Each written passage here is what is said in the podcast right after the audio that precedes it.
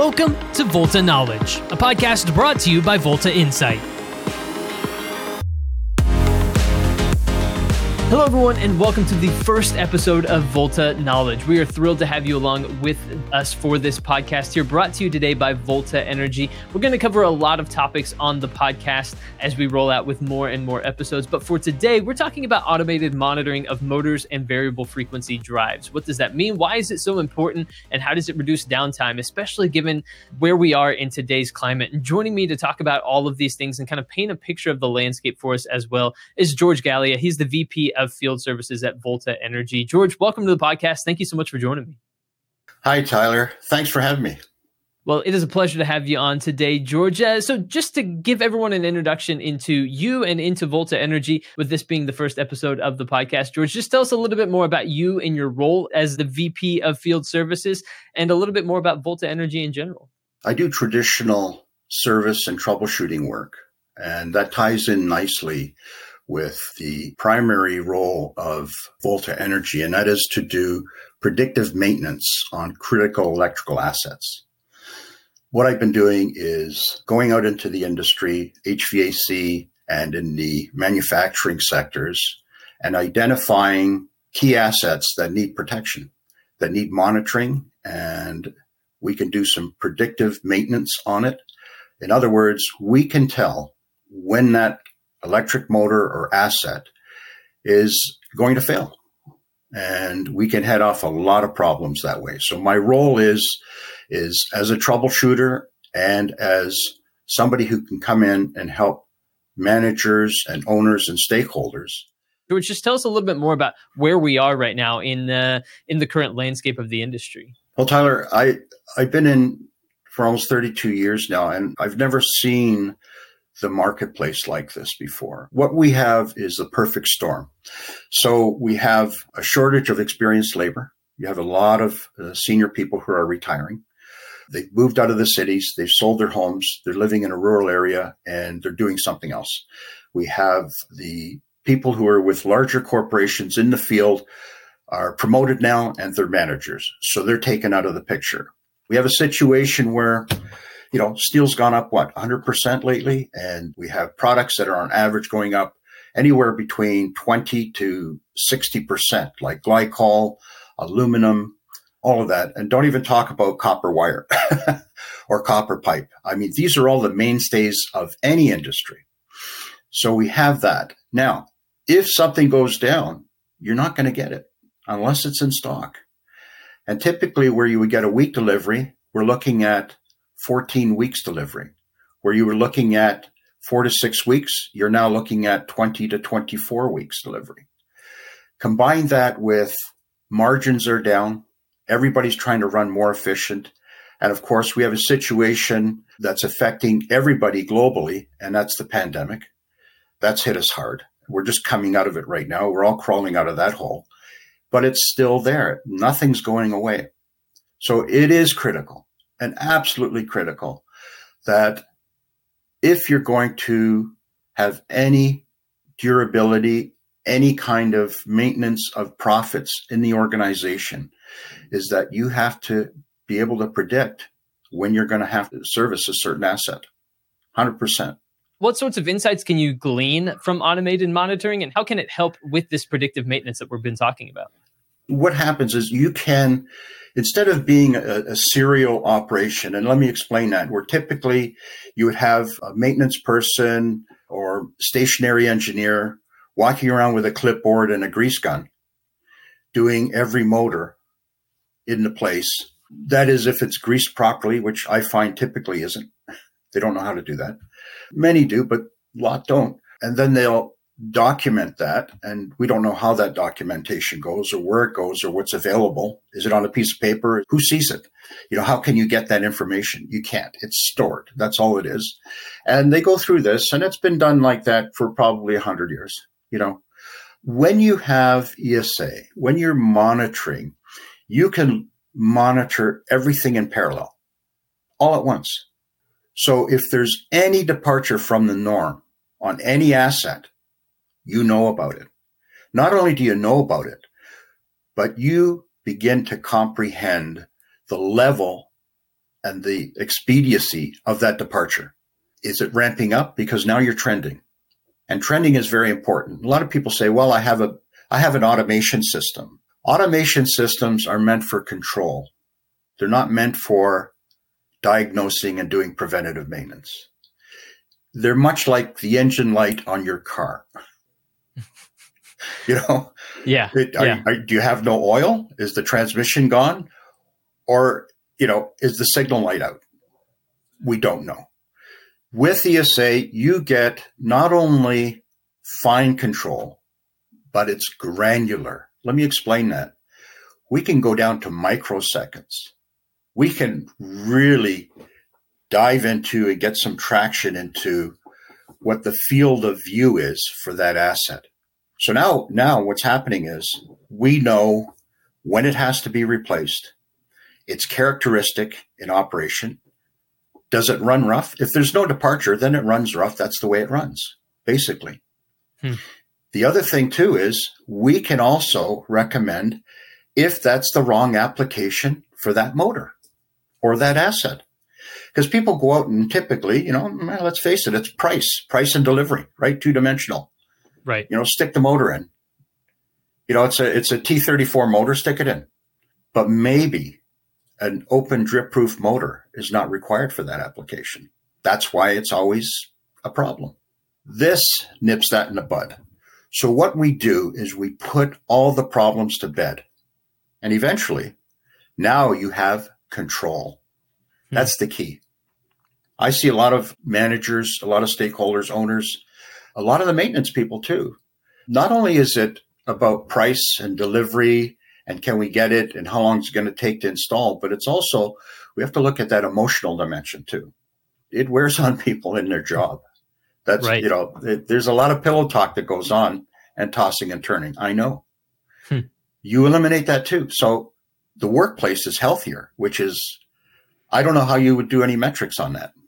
That's a very good point that there are intangibles that can be brought into this conversation as well. And, you know, I think the the old saying goes that an ounce of prevention is worth a pound of cure, right? And there is peace of mind just in having that that visibility and having that transparency into these motors and into how they're running and, and everything that, that's going on with them right and that can certainly help people be more proactive uh, rather than reactive when issues arise right I've been in installations where on sites where I've been pulled in, I've been called in to sort things out.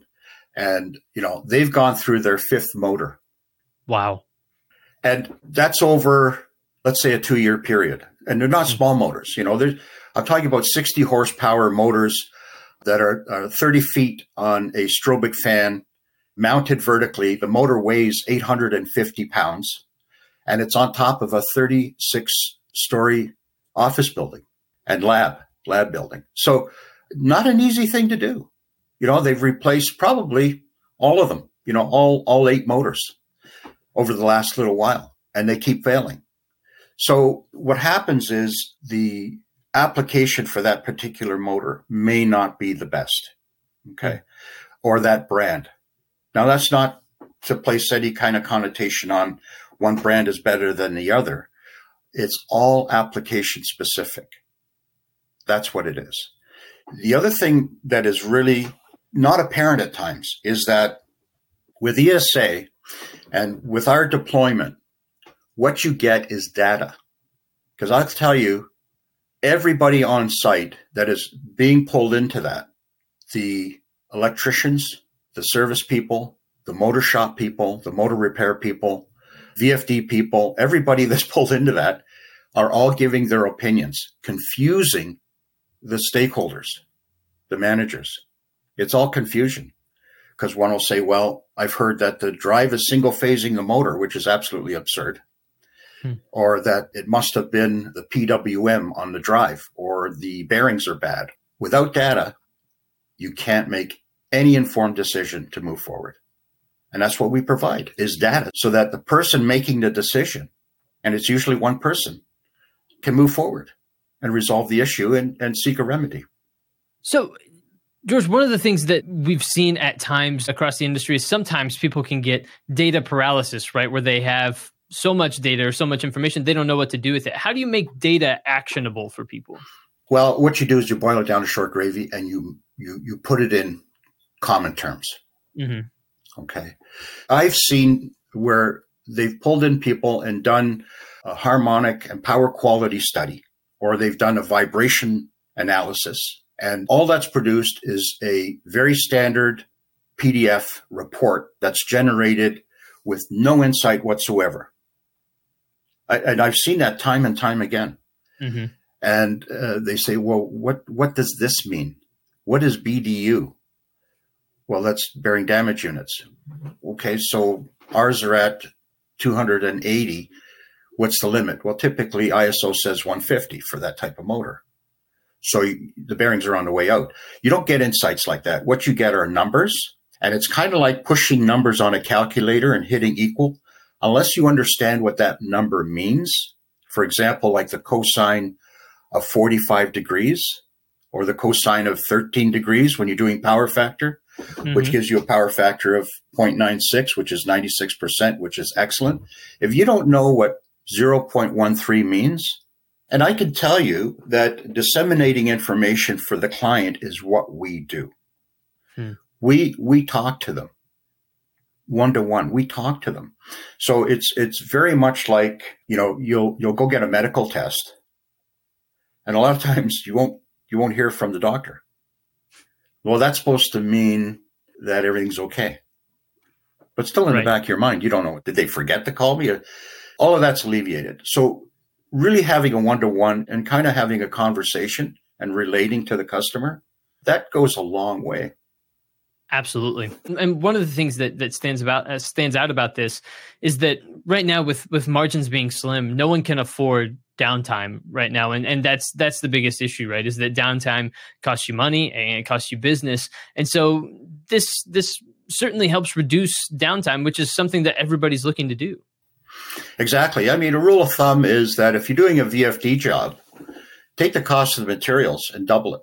That's what it's going to cost you. Hmm. Labor wise you know after all is said and done from right. the moment you issue a purchase order to the moment you sign off on it for example, if if a, if a drive costs you know eight thousand dollars, it's going to cost you sixteen thousand to put it in. Mm-hmm. That, and that's with everything. So replacing things, the time base in people's minds right now has to change. I've talked to a lot of business owners, a lot of people that I work with in the industry, and they haven't seen it like this either. First of all, they're all overwhelmed and we can't, you know, nobody can find people.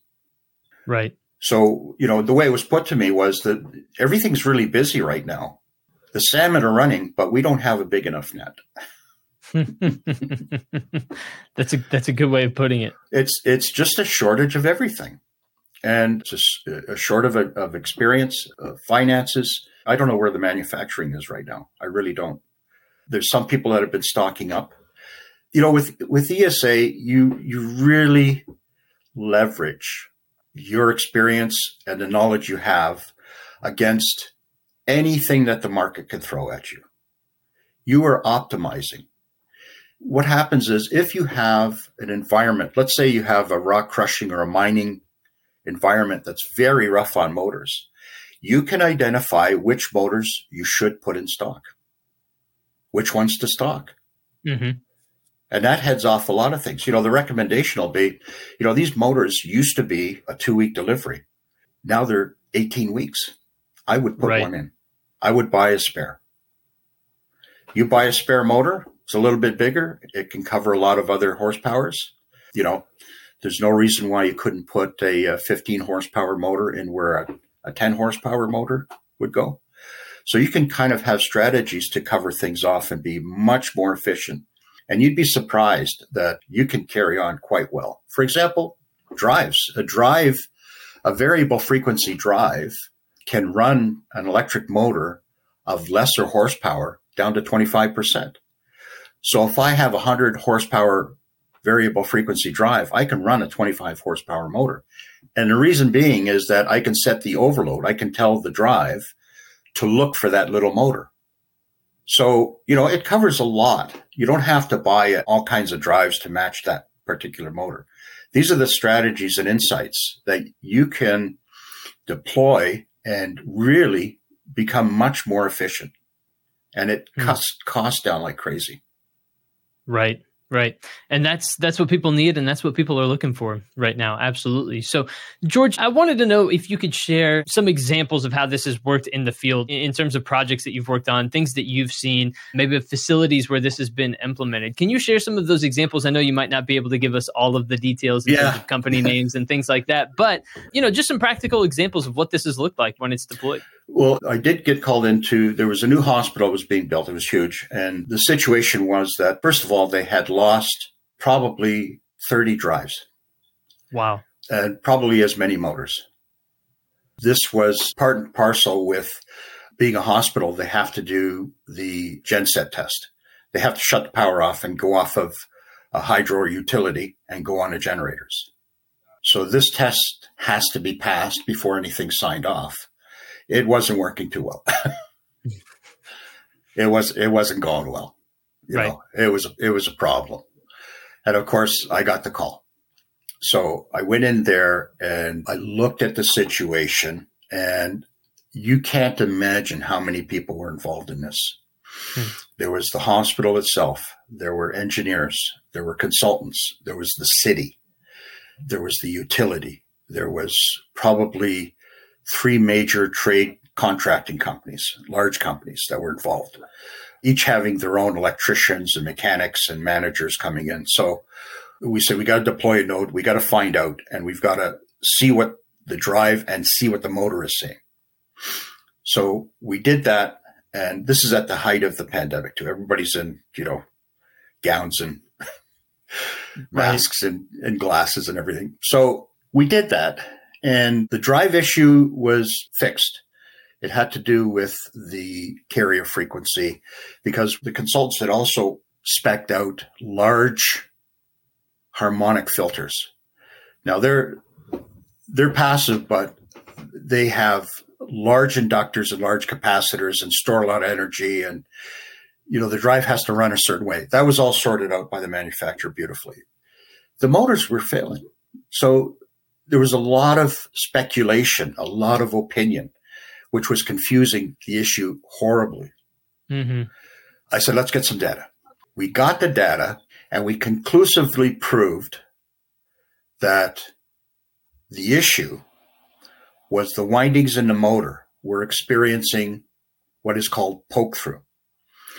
Now, poke through is if you if you magnify the motor windings it'll look like there's a bunch of cigarette burns on them. So you'll get this nice glossy copper look, but there'll there'll be black stains intermittently all over. What's happening is that the winding insulation isn't robust enough to overcome the pulsing of the drive because we're just pulsing DC. We're we're kind of simulating AC. So it was overcoming and they were arcing between the windings, which you can't have. They have to be totally isolated or insulated. So we provided that report. We didn't hear anything.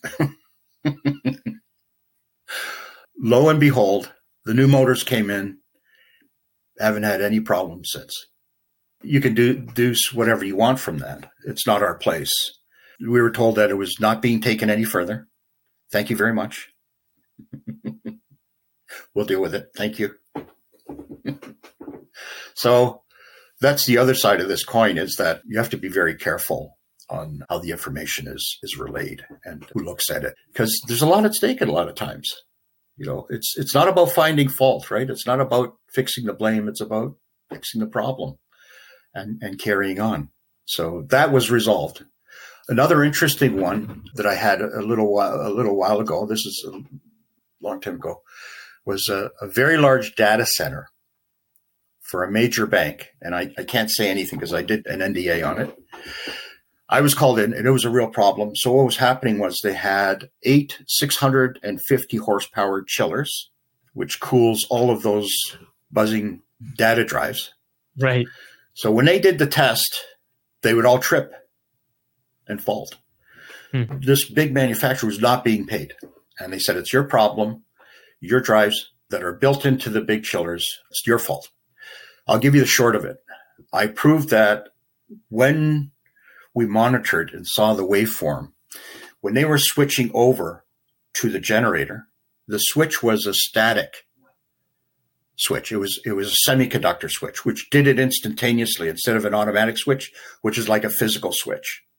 Hmm. It did it instantaneously. Whenever that happens, that's that backup system, that backup generator has to have a phase compensation circuit in it. It didn't.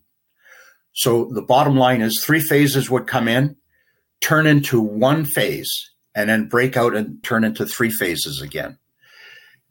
That was the problem. And anytime you have any kind of line reactor winding before it, where it hits it, the current jumps up 350%. That's why the drives are tripping.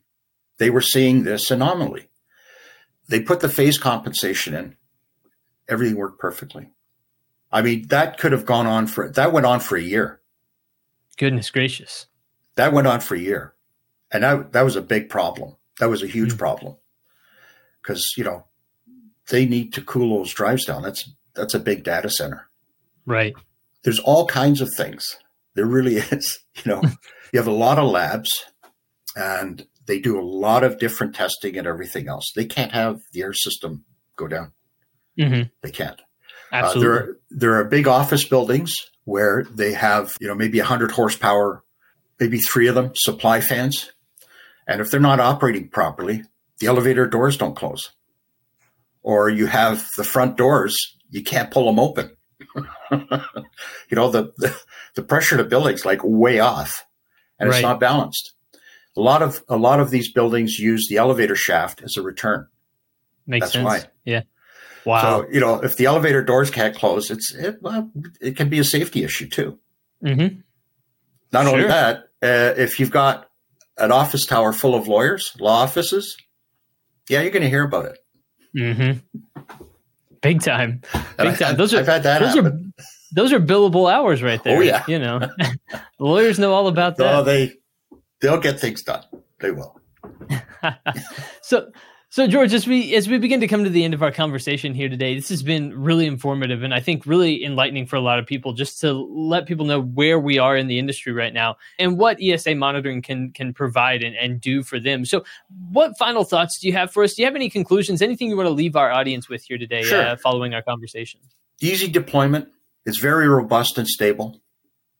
It's continuous. You get pure data. Mm-hmm. The data is all down to short gravy for you we monitor it.